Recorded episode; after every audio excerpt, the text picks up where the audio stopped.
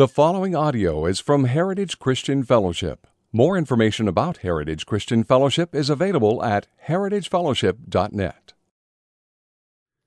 Good morning, good morning, church. How are you all doing? Good. Glad to be with you here this morning on Palm Sunday. If you want to open up your Bibles to John chapter 12, that's where we're going to take our text from today.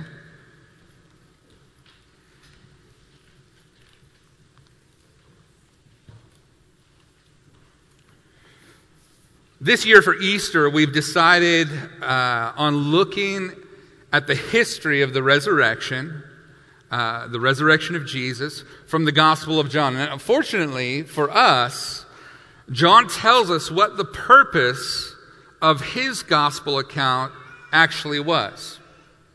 At the end of the Gospel of John, in John chapter 20, verses 30 and 31, John writes this now, Jesus did many other signs in the presence of the disciples, which are not written in this book. But these, the things that he wrote, are written so that you may believe that Jesus is the Christ, the Son of God, and that by believing you may have life in his name. You see, John has an agenda for the reader.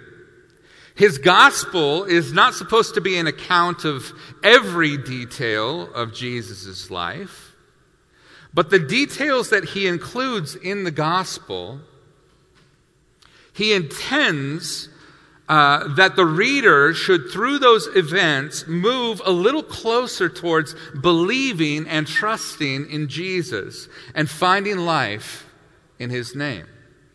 So, with that in mind, as we examine our passage today, it's my hope that we're all going to walk away with a, a sort of awe of God, uh, in awe of his plan to redeem. I hope and pray that our reasons for believing in, for trusting Jesus, for, for following him and submitting to his authority and his rule will be brought to bear in our time together today. That we'll be find that we will find that life in his name, in his kingdom, under his authority is actually the best life. Amen. Would you pray with me? Father, as we open your word, we recognize that we are in need of hearing it again. There are some in this room who, who maybe will be coming to this text for the first time. They're, they're just beginning their journey of, of learning about you and what it means to have life in your Son's name. And there are others, God, who for many years, year after year on Palm Sunday, have heard the message of Jesus riding in to Jerusalem and, and feel like they already know what it's about. God, would you refresh those hearts? And would you awaken our senses to the reality of your presence? Would you, would you open our eyes to the reality of your rule even now in the already not yet? So, God, have your way in our time. Fill us with your Holy Spirit. Give us ears for your voice and make application to our lives, we pray. In the name and for the glory of Jesus. Amen. Well, here's where we're headed today. I'm, I want to give you an outline first before we dive into the text so that you kind of have some file folders to be able to put our thoughts in. Uh, our, our t- the title of our message today is Missing the Messiah, and it breaks down like this First of all, in, in verses 12 through 13, the Messiah's meaning. The Messiah's meaning. Second, the Messiah's mount. He's riding a donkey. What, what's going on there? And in, in verse 19, the Messiah's mutiny. The Messiah's mutiny. And verses 20 through 33, the Messiah's message. The Messiah's message. So the Messiah's meaning, the Messiah's mount, the Messiah's mutiny, and the Messiah's message. As we go through the verses today, I want you to be able to have those sort of thought folders to begin categorizing how we'll think about our text today. Let's begin by reading in verse 12 of chapter 12. The next day, the large crowd that had come to the feast heard that Jesus was coming to Jerusalem. So they took branches of palm trees and went out to meet him, crying out, Hosanna! Blessed is he who comes in the name of the Lord, even the King of Israel. And Jesus found a young donkey and sat on it, just as it is written Fear not, daughter of Zion. Behold, your king is coming, sitting on a donkey's colt. His disciples did not understand these things at first, but when Jesus was glorified, then they remembered that these things had been written about him and had been done to him.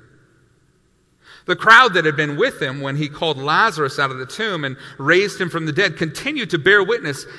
The reason why the crowd went to meet him was that they had heard that he had done this sign. So the Pharisees said to one another, You see that you are gaining nothing? Look, the whole world has gone after him.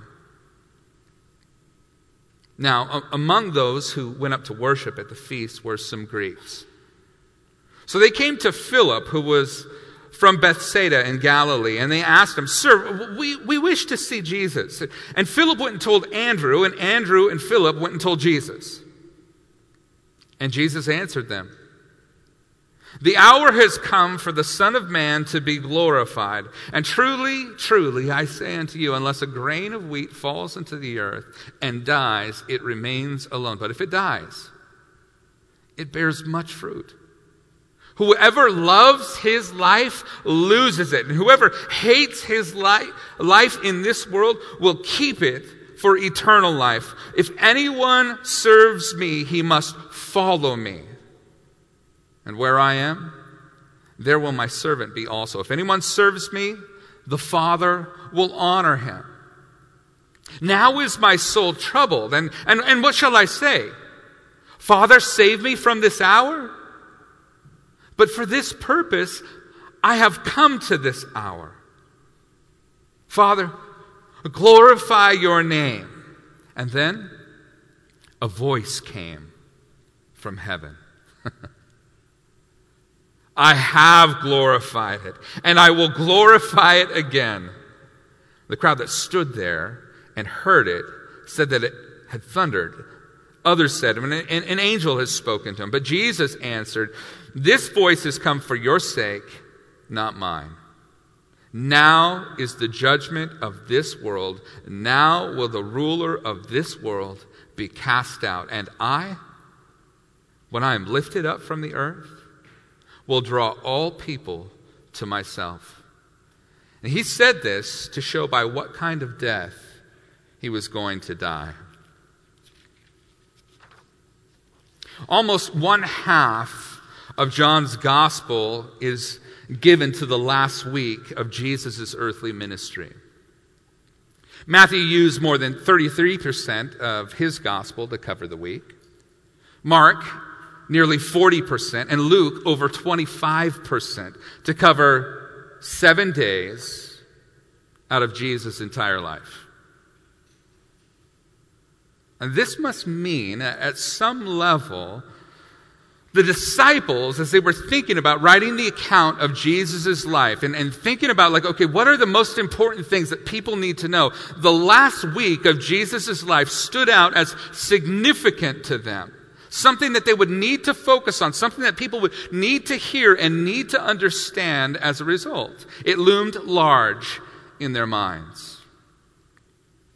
So, having said that, as we pay attention to the details of the text, I want to offer just a, a short disclaimer on why culture and history matter. Now, I'm, I'm going to give you a little bit of history today.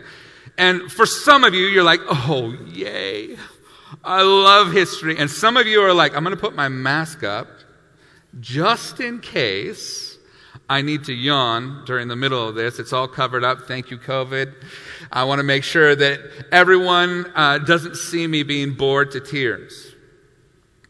But, but culture and history, they matter. I, I, I, once heard this story about this missionary who spent most of her time in, in, in northern Mexico. And in northern Mexico, she had picked up Spanish, she had learned uh, how, to, how to speak the language, and, and, then she was invited to, to travel to the southern part of Mexico and, and stay with a family down there for a month.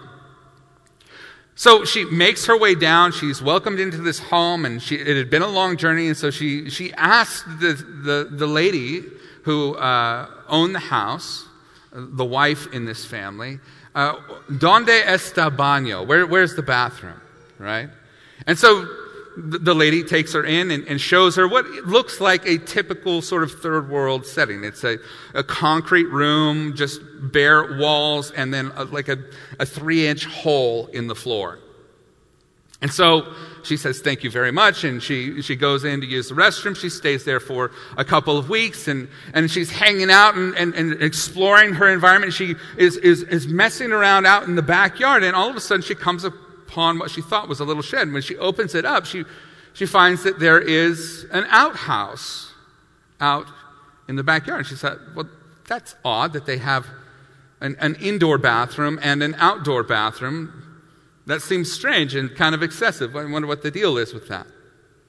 So later on, she asked the lady of the house, she said, Hey, um, I, I, noticed that you, you, know you have a baño outside and a, and a baño inside. And, and the lady of the house says, No, no, no, no. Uh, sanitario outside, baño inside. You see, in the southern part of Mexico, the bathroom is the place where you bathe, and the place where you take care of business is called the sanitario. And so, for the weeks that she'd been a guest in this poor lady's house, she had been using the restroom in the shower, and this wonderful, gracious host was cleaning up after her every day. Uh, culture and history matter. If you don't understand some things, you're going to miss out on some important clues, some things that really all of a sudden bring context to what you're learning, help you to understand what is happening. When we come to the Bible, it is important to recognize that we're not coming to a, a piece of modern American literature. The Bible comes to us out of a cultural and historical context that often informs the text that we're reading. And some of you are going to be thrilled by learning that. And some of you will be bored by that. But just hang with me as we explore this together. And I promise it will pay off. Verses 12 through 13, we see Jesus beginning to come into Jerusalem as we explore the Messiah's meaning. It is Sunday, it's the week before the unjust trial, murder, and resurrection of Jesus. The disciples have been anticipating conflict in Jerusalem. They knew that it was coming. They've been warning Jesus, like, hey, we shouldn't be up in Jerusalem right now. Like, this is not a great time. But Jesus has been pressing the issue. In verse 12, we're told the next day, the large crowd that had come to the feast heard that Jesus was coming to Jerusalem. This was the large crowd that came for the greatest of holidays in Jerusalem, Passover. Many of them had come from Galilee. Uh, when, when, they came, they, they came with lambs. Jewish law required that the Passover lamb live with the family for at least three days before the sacrifice.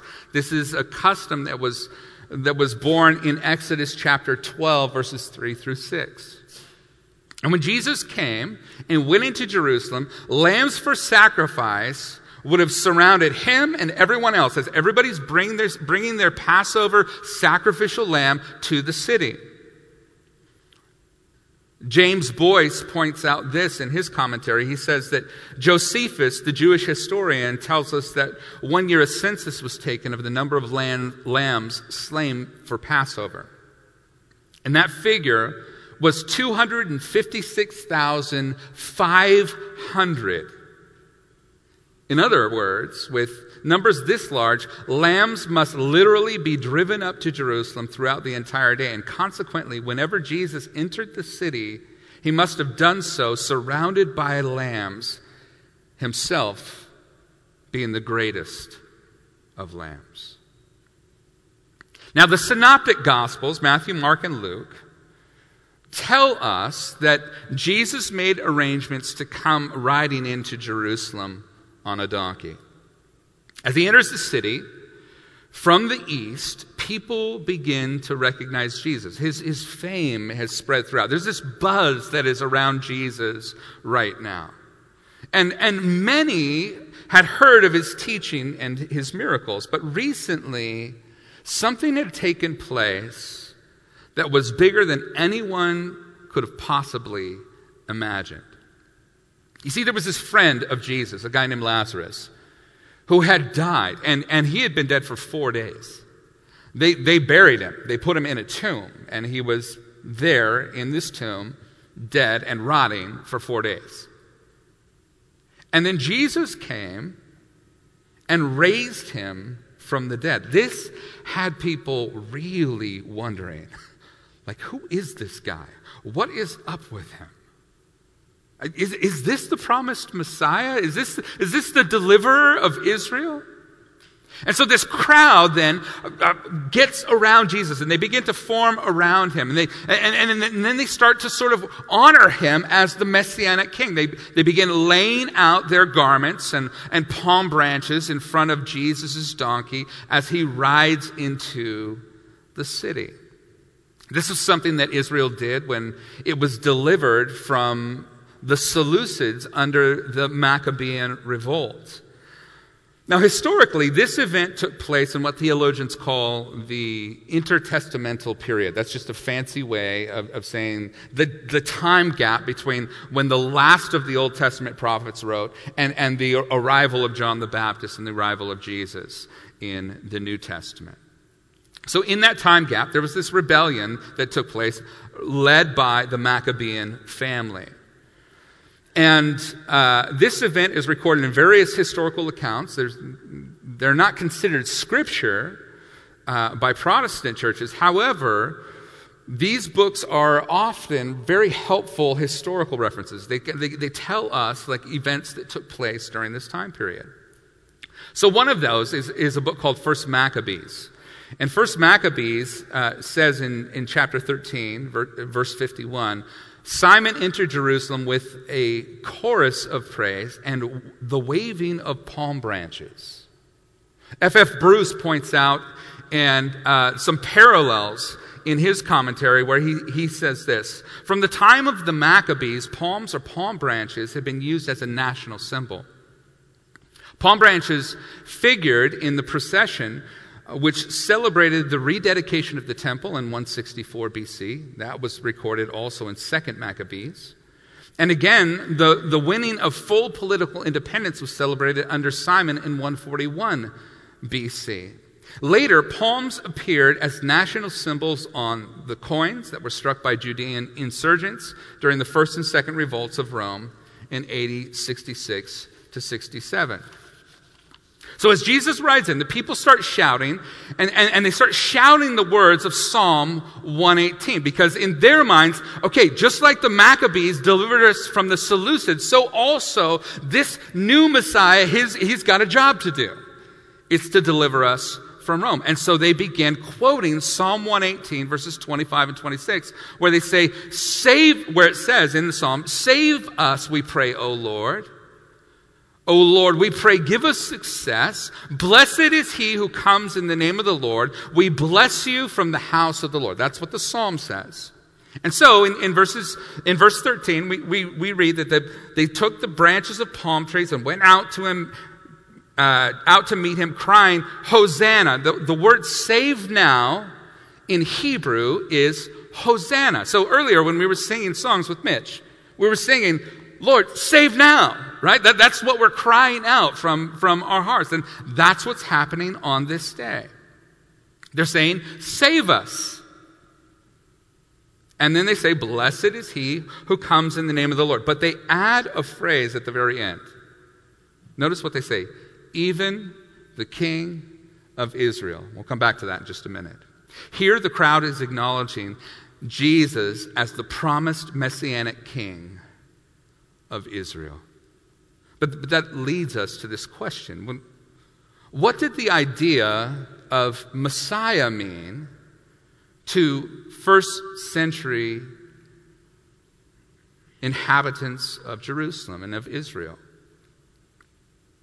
What's going on there? Well, the, the historical context from Jesus' life is, is one of dominating world powers.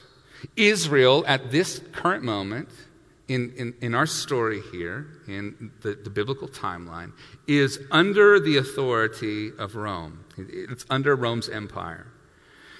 And all that the people of Israel wanted and longed for was autonomy. They, they just wanted freedom. However, even Jerusalem bore the markings of their submission to the power of Rome. From the perspective of the Israelites, Rome was this invading and occupying force. They were foreigners who were exerting authority and control over a sovereign nation, Israel. So, from their perspective, Rome is invading. It's occupying. For them, their national identity was not Roman. They obtained their sense of national identity from the story of God's forming them as a nation. It was his calling of Abraham. It was his calling of Isaac. It was his calling of Jacob. It was the incredible deliverance that God won for them through Moses. Their identity as a nation was obtained in their relation to God. And, and, and throughout history, what they learned is either, either we are blessed because we are obeying God, or we are in a place of decline because we are rebelling against God. And so, in some ways, they, they looked at the, the occupation of Rome, at one, as, as something to be overcome, but two, they were longing for a time where God would restore them as a nation, where He would once again be their ruler, and they were under His favor. And in the days when Jesus walked, the presence of Rome meant that Israel was no longer obligated solely to God, they were obligated to Caesar as well. And Rome's occupation of Palestine was largely viewed as oppression. Now, we have some other historical sources that kind of tell us that, that this is a recurring problem for Israel. Because they, they so wanted deliverance from Rome, they, they so wanted out of this situation that just about anybody who came on the scene claiming some sort of political power, the people would buy in, and there were multiple messianic revolutions by quasi messianic figures, in the words of N.T. Wright. And the Romans frequently squelched these rebellions with, with crucifixion. Violent messianic revolt, grounded in the belief that God would intervene and bring about the messianic kingdom if the Jews would dare to rebel, was clearly a part of Jewish life in this period. And messianic hopes were constantly being heralded by the prophets. The idea of a descendant of David becoming the king who would, who would deliver the people, like, like, like Moses did, lead them out of their captivity.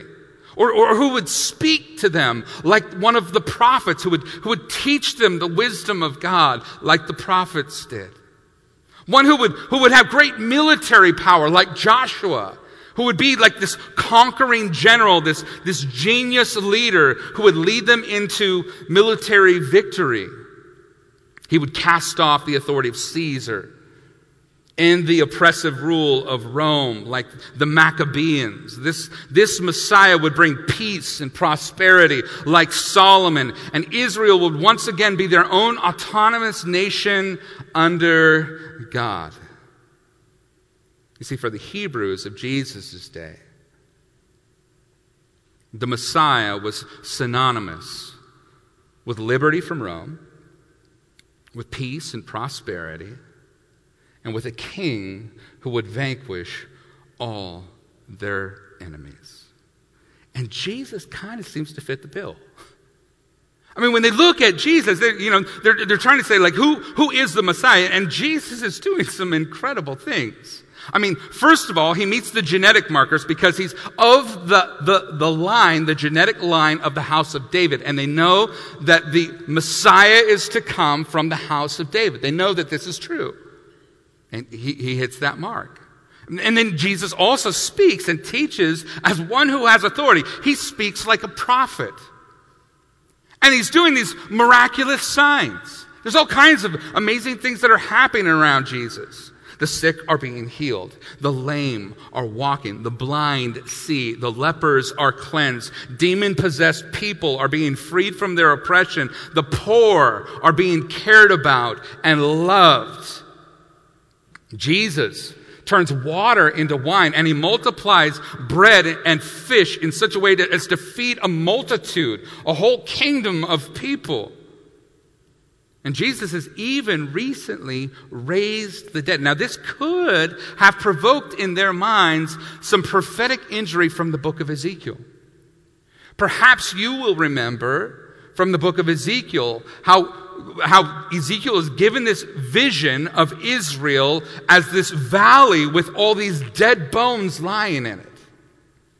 And then God calls Ezekiel to, to speak to preach, and all of a sudden the, the flesh begins to form, sinew forms over the bones, and, and, and this valley of dry bones is raised up as a mighty army.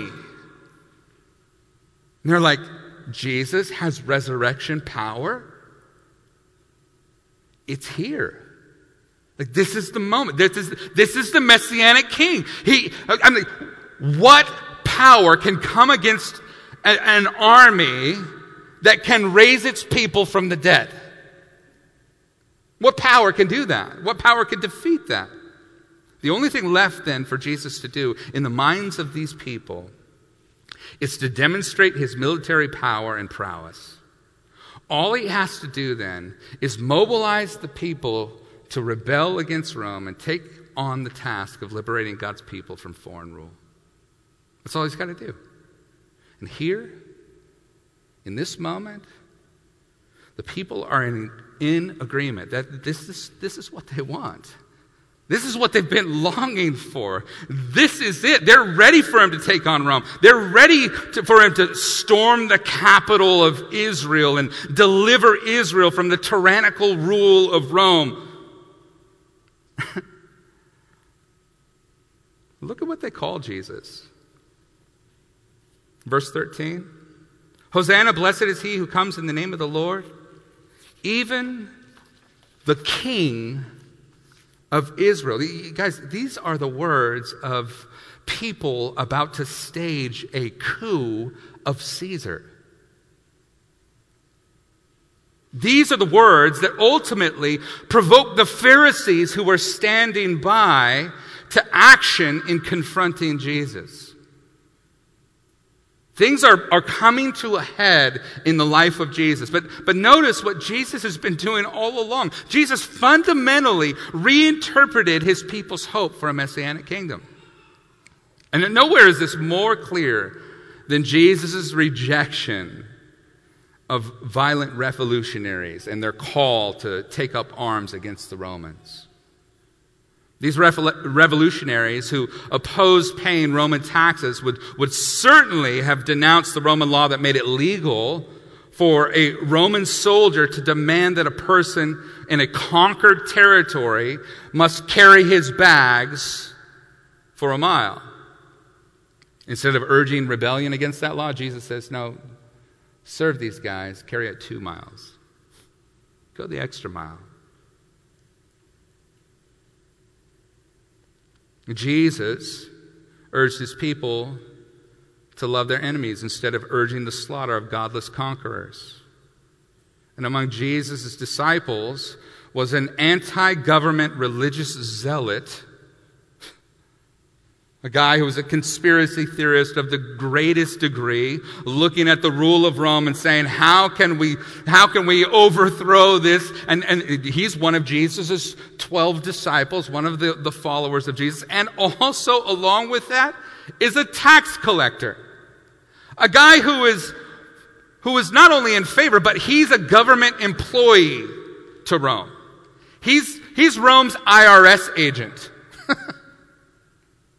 and they're on the same team following the same Jesus. And Jesus has done this on purpose. Jesus has people from the far left and the far right on his team of disciples, and everyone is learning about a new way to live under a new kingdom with a new king. And this is what leads us to the significance of John's quote from the book of Zechariah regarding the Messiah's mount. In verse 14, Jesus found a young donkey and sat on it, just as it is written Fear not, daughter of Zion. Behold, your king is coming, sitting on a donkey's colt. Jesus comes riding into Jerusalem on not just a donkey, but on the colt of a donkey, a donkey's baby, right? It's significant due to what we just discussed regarding Israel's expectation of what a Messiah actually was. John describes Jesus' triumphal entry into Jerusalem riding on a donkey rather than a war horse. This is a powerful indication of Jesus' rejection of violent messianic strategies. And immediately after this account, Luke's gospel tells us that Jesus finds himself on a hillside overlooking the city of Jerusalem and begins weeping. Why? Because he foresaw the rejection of him as the Messiah and the calls for violent revolution that they would ultimately lead to the city's destruction. And he prophesies in that moment that they're going to be destroyed. This is a prophecy that actually came true in AD 70 as the city was sacked by Rome and not one stone on the Temple Mount stood upon another. Sadly, Jesus says over the city of Jerusalem, if you, even you, had only known on this day what would bring you peace but now it is hidden from your eyes. Luke 19 42. Jesus comes riding in on this donkey as a demonstration that he's not there for a hostile takeover. John tells us that in that moment, the disciples didn't see the significance of this event. It wasn't until further reflection after the resurrection that all of this took on new significance. Verse 16 His disciples did not understand these things at first, but when Jesus was glorified, then they remembered these, that these things had been written about him and had been done to him. The crowd that had been with him when he called Lazarus out of the tomb and raised him from the dead continued to bear witness. And the reason why the crowd went out to meet him was that they had heard that he had done this sign. So John tells us that in the moment the disciples didn't see the significance of these events, but afterwards they realized what Jesus was doing all along, what his purpose was. Now, the synoptics, again, the synoptics being Matthew, Mark, and Luke, those are the three gospels that are similar in their composition. They're, they're, they're very uh, similar in the way that they're put together. They record for us other details that John does not give. They tell us that Jesus had made the arrangements purposefully to fulfill Zechariah 9 9. Jesus is making a statement that the disciples didn't really fully discern until after the resurrection. Jesus accomplishes a deliberate fulfillment of this prophecy from Zechariah. And it's a demonstration of the character of his kingdom. It was, it was a spiritual kingdom, not a military kingdom. He came in peace, not in war.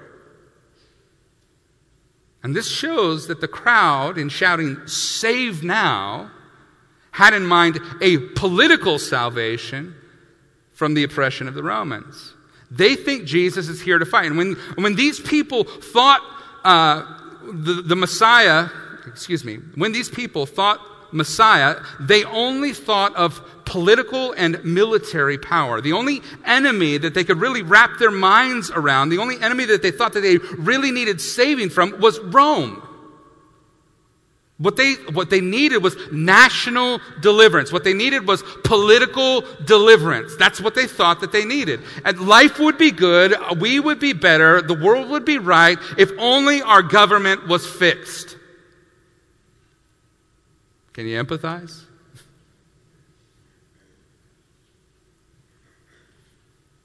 The idea of being saved from their sins and the judgment of God never even occurred to them. They wanted a leader who would storm the Capitol, kick the evil politicians and world powers out, and set up Israel as one nation under God. And now that Jesus has shown that he can raise the dead, what military power can deal with that? Now, notice in verses 17 and 18, the crowd took the, the raising of Lazarus as a sign of his messianic authority. But what they don't understand is that in his first appearance, in the first advent, the first arrival of Jesus, Jesus is not the conquering king. He is the prince of peace. He does not come as the lion of the tribe of Judah yet. Rather, he comes as the Passover lamb to give his life and spare his people the wrath of God. He does not come to trod down the winepress of his wrath. Instead, he comes to give the world a foretaste of what it would be like to live under his rule. Blind eyes being opened and lame walking and the dead being raised. He's like, this is what my kingdom looks like. He keeps saying it over and over and over again. This is what my kingdom looks like. This is what's coming. This is what's going to happen. You're getting a taste of it even now. Jesus is unconcerned only with one nation. It has always been in the heart of God to gather all the nations, every tribe, every tongue or language, every ethnic identity into one kingdom under his gracious rule. This, this is a part of what makes the gospel so good. Jesus is making a kingdom, not just from one national identity, people who are ethnically from Israel, but from the world. He's gathering all people under his name. It's a whole new kind of kingdom. It's a whole new kind of nation. And this is what ultimately leads us to the crisis that's described in verse 19, where we see the Messiah's mutiny. So the Pharisees said to one another, You see that you're gaining nothing. Look, the whole world has gone after him. Can you, can you hear their frustration? They're like, look, we've, we've done everything we can to argue with this guy and make life difficult for him, and none of it's working. The whole world is going after him. Look, they're laying their garments down. They're, they're putting down palm trees. They, they, they think that this is the moment that we should all revolt. They see and feel the inevitable loss of power and the influence over the people of Israel. This moment on the road to Jerusalem brings Jesus into conflict on both sides of the political aisle of his day. And Jesus is an equal opportunity offender. He's, he's more than happy to upside, upset both the left and the right, for his kingdom is not of this world. And since it's not of this world, it is not likely to align with either political side very well. There's no platform in the world that can contain the kind of kingdom that Jesus wants to build. Both the, the ruling class of the Pharisees and the common people that are throwing down the palm branches, they, they are nationalists. They both care about their, their kingdom, their own kingdom, more than the kingdom that Jesus has been proclaiming. That's what they care. They're like, our national identity matters more than the kingdom you're building. That's what really matters. So we want you to apply your authority to our ideals. The Pharisees hate Jesus because he threatens their hold on political and religious power.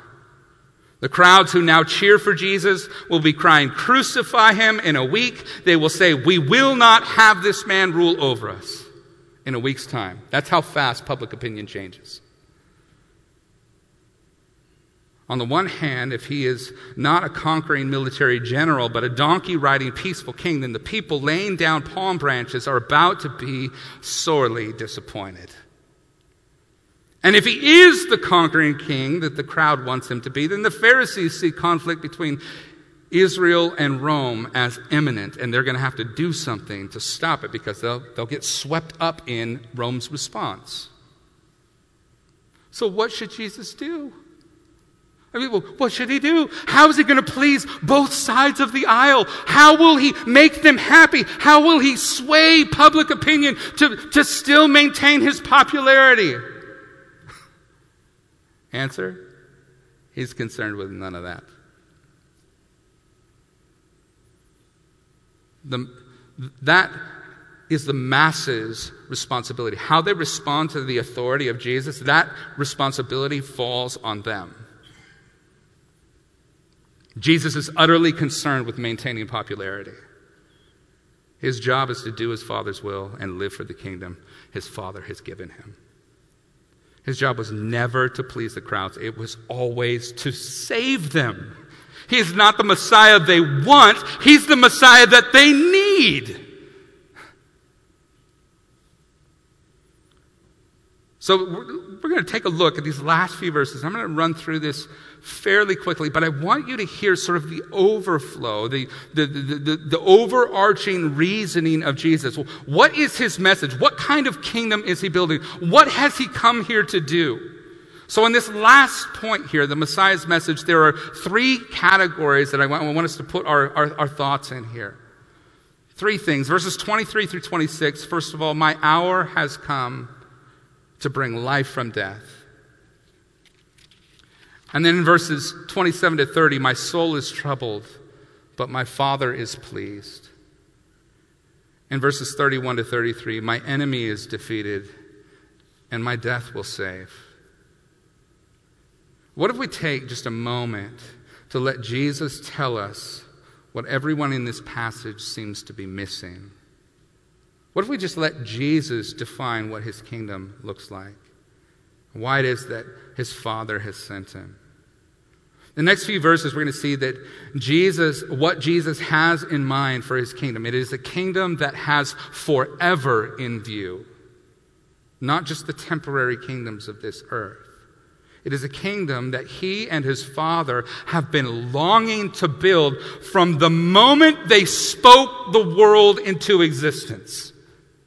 This is the kingdom they've been thinking about and preparing since before they, reached their hands collaboratively into the dust of the earth and formed man out of the dust of the ground and shared their life with mankind.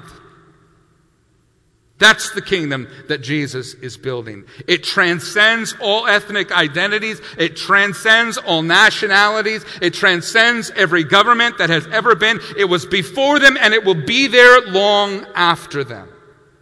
It is the kingdom eternal. Now, we're, we're told in the text that some Greeks come seeking Jesus, saying, Sir, we wish to see Jesus.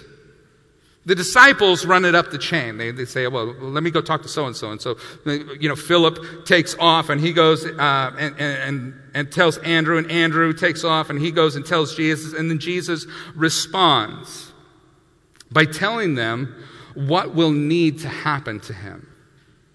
And so, verses 23 through 26, he says, My hour has come to bring life from death. Verse 23.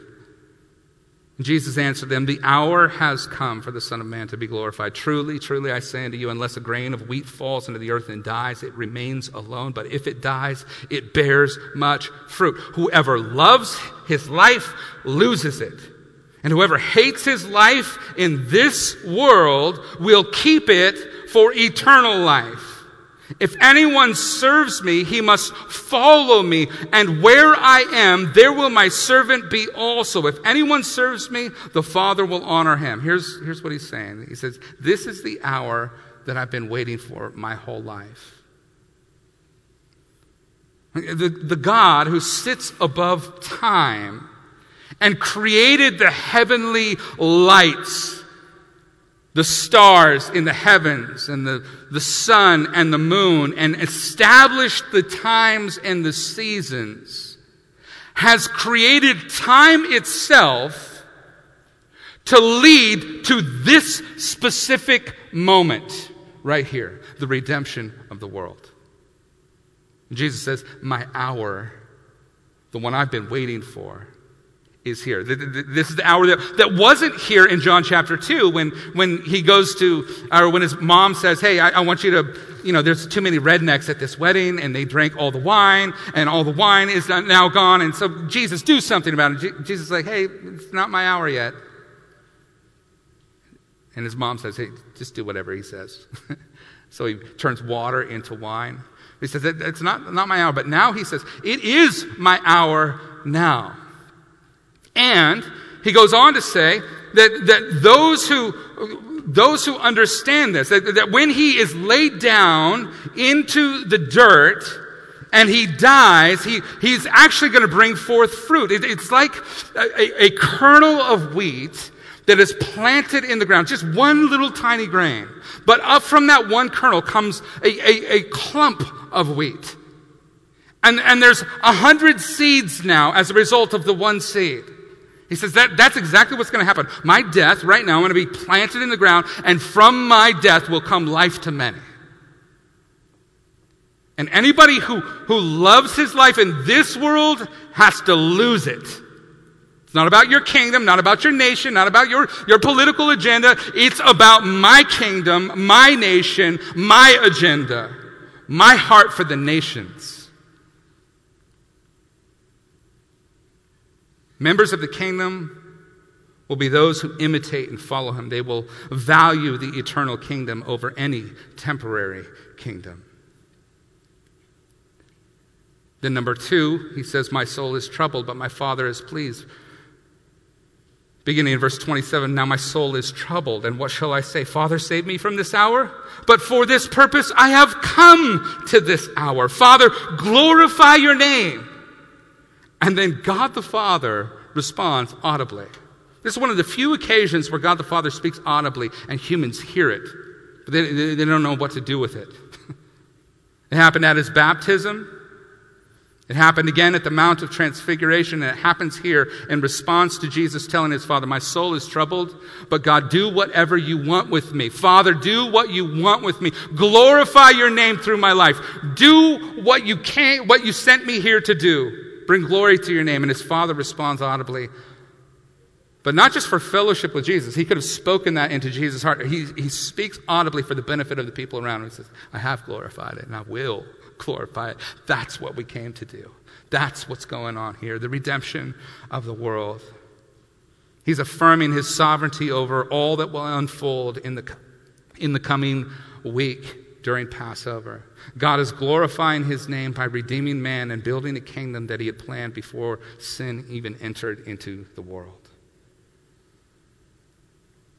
And then lastly, Jesus says, My enemy is defeated, my death will save. Beginning in verse 31 Now is the judgment of this world. Now will the ruler of this world be cast out, and I, when I am lifted up from the earth, will draw all people to myself. And he said this to show by what kind of death he was going to die. Jesus' death will signal the defeat of his enemy. The enemy who brought death into the world will now be beaten through death. That's what's going to happen. Jesus' death, in turn, would bring life to all the, who enter his kingdom by faith. And, and coming under the rule of King Jesus changes everything in life. The moral stances that Jesus took throughout his life demonstrate that the kingdom of Jesus is a different animal altogether. And if we're to follow him, he will challenge our cultural values. If we're to follow him, he will challenge our national identity at times. It's okay to be proud of the place that you come from. It is fine to want the city and the country that you live in to prosper and to be righteous and to, to be holy. It is fine to long for those things. Absolutely. But the kingdom you belong to will outlive any kingdom you're born into. Jesus challenges us to not align ourselves with any particular party. He says, on the one hand, he's pro life, on the other hand, he cares for the poor. Jesus is for globalism, he wants to take over the world. He's for open borders and a one world government, just not run by men. he's not for democracy. He wants to establish a kingdom with him as the king. It's a monarchy.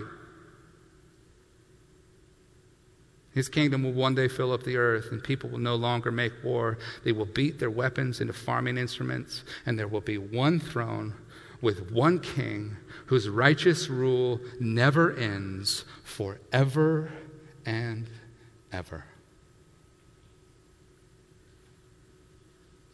Why did the crowds miss this? Because they were more concerned about their national identity. Jesus has a desire to reach and save all tribes, all people, all tongues, all nations. And if we're going to follow him, we need to see the Messiah for who he is not a moral thought leader, not a political tool to be wielded. We cannot mistake the kingdom of Christ for our own kingdom. They're not the same. They wanted to worship Jesus for what he would give, not for who he is. But, friends, and followers of Jesus.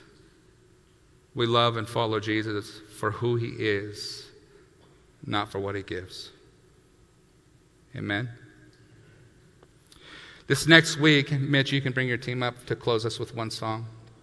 This next week, we're, going to have baptisms here. I, I, I don't know if you are aware of the, the significance of proselyte baptism in the Old Testament. But here's, here's kind of a, a, brief synopsis of what would happen. If a person was not born under God's covenant community, and they, they, they found that Yahweh was the true God, and they wanted to become an Israelite, but they were not Israelite by birth. They had this process where they would take and they would shave their entire bodies, shave all their hair off, shave off their eyebrows, shave all the hair off their entire bodies. And they would come down to a public place, to these mikvahs, these, these baptismals, right? And, and they would enter in one side and they would dunk themselves under the water and then they would leave and exit the other side of the baptismal. Here's what was happening. It was a symbol. It was a, like a sign, right?